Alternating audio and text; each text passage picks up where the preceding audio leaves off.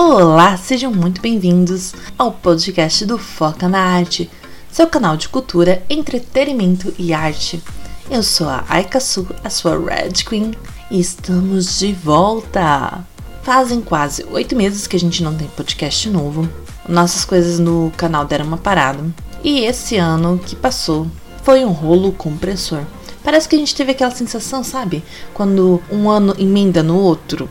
E é assim, de 2020 a 2021 nós tivemos um ano muito engraçado. Tirando tudo que a gente já sabe sobre pandemia, caos, discórdia, recessão, tantos outros temas em voga nesses últimos meses, estar de volta é um grande prazer, pois para mim falar sobre arte, falar sobre cultura, entretenimento, desenho é realmente um grande prazer. Para quem está chegando agora, sejam muito bem-vindos aqui embaixo na descrição. Dependendo mais ou menos de onde vocês estiverem escutando do agregador, tem o Linktree, tendo todos os links das nossas redes sociais. Instagram, sim, esse aí é novinho, gente. A gente começou há pouquíssimo tempo.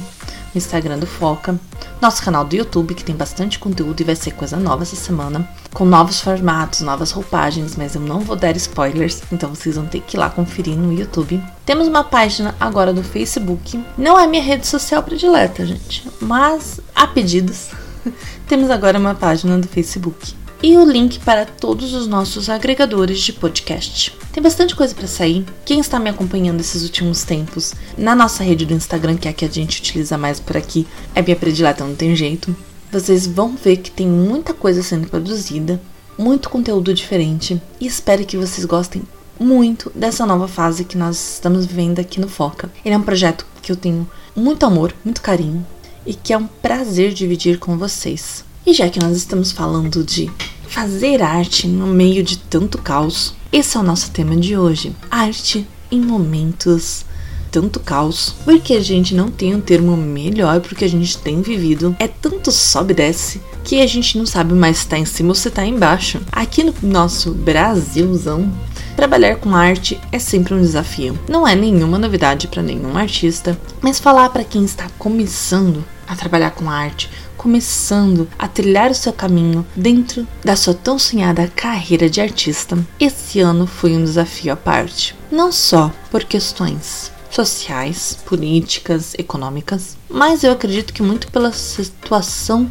do nosso emocional. Eu sempre penso que o emocional, pelo menos no meu trabalho artístico, influencia muito ele expressa imensamente aquilo que nós convivemos. Dizem que em momentos tão difíceis, tão complexos quanto os que a gente anda vivendo, nós somos capazes de produzir obras muito melhores, muito mais profundas do que o normal. Estejamos beirando um misto de muitos sentimentos conflitantes que há muito tempo a gente não vivia. Então, passar por algo tão conturbado mexe também com o nosso trabalho artístico, mexe também com aquilo que nós vamos expressar para o mundo. Você já parou para avaliar o quanto nesses últimos quase dois anos o seu trabalho mudou? Que tipo de artista você era antes e que tipo de artista você é hoje? E, gente, mesmo que você seja uma pessoa que está começando agora, começando a desenhar, começando a se expressar com suas ideias no papel, você já é um artista. Você já é alguém apaixonado pela arte. Isso quer dizer que o seu repertório nós já falamos bastante sobre isso. Tem um podcast aqui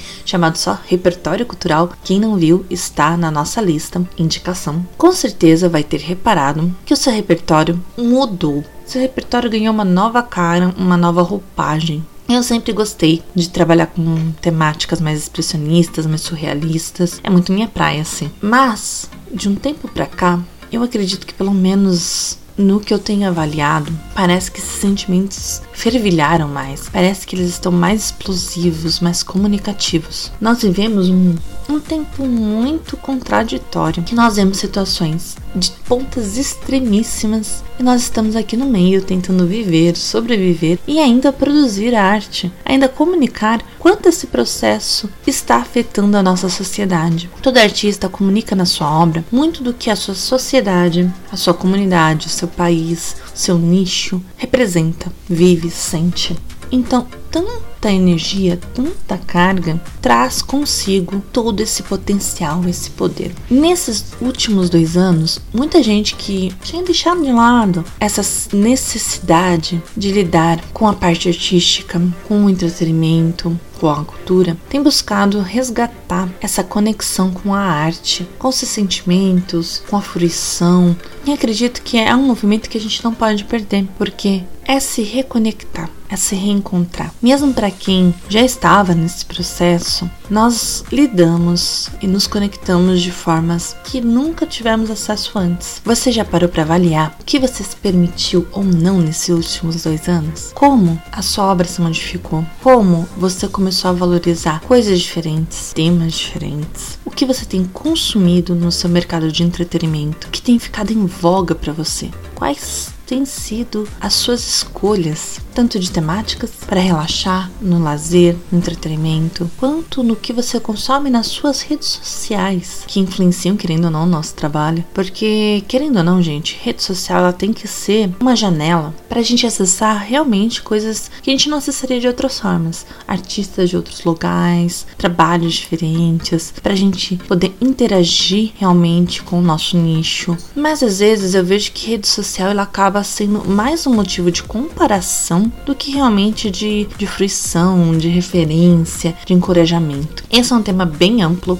e eu vou falar sobre isso em outro podcast, só sobre redes sociais e arte, que eu acho que aqui dá um belo pano para manga. A gente consegue mesmo interagir, consegue realmente se aprofundar muito mais do que eu teria tempo neste podcast de hoje. Então, eu vou me aprofundar mais sobre isso, mas guarda a ideia aqui, fixa lá bem. Então, como você tem lidado com o que você consome nas redes sociais, com o que você consome no seu entretenimento? Isso mudou? Como mudou? Como isso afeta a sua produção artística? Como afeta aquilo que você desenha, escreve, pinta? Começa a avaliar, e eu acho que esse é um bom período pra gente fazer isso, dar uma fechada de régua, pensar realmente em tudo aquilo que mudou, pesar exatamente quais foram as peças que se mexeram dentro de você, quais coisas ganharam sentido, quais coisas perderam sentido, para começar realmente a voltar a caminhar com mais qualidade. Esse período, ele não tem que ser esquecido, ele tem que ser valorizado. A gente tem que compreender que a pessoa que nós éramos há dois anos atrás, a pessoa que nós somos hoje, são pessoas completamente diferentes,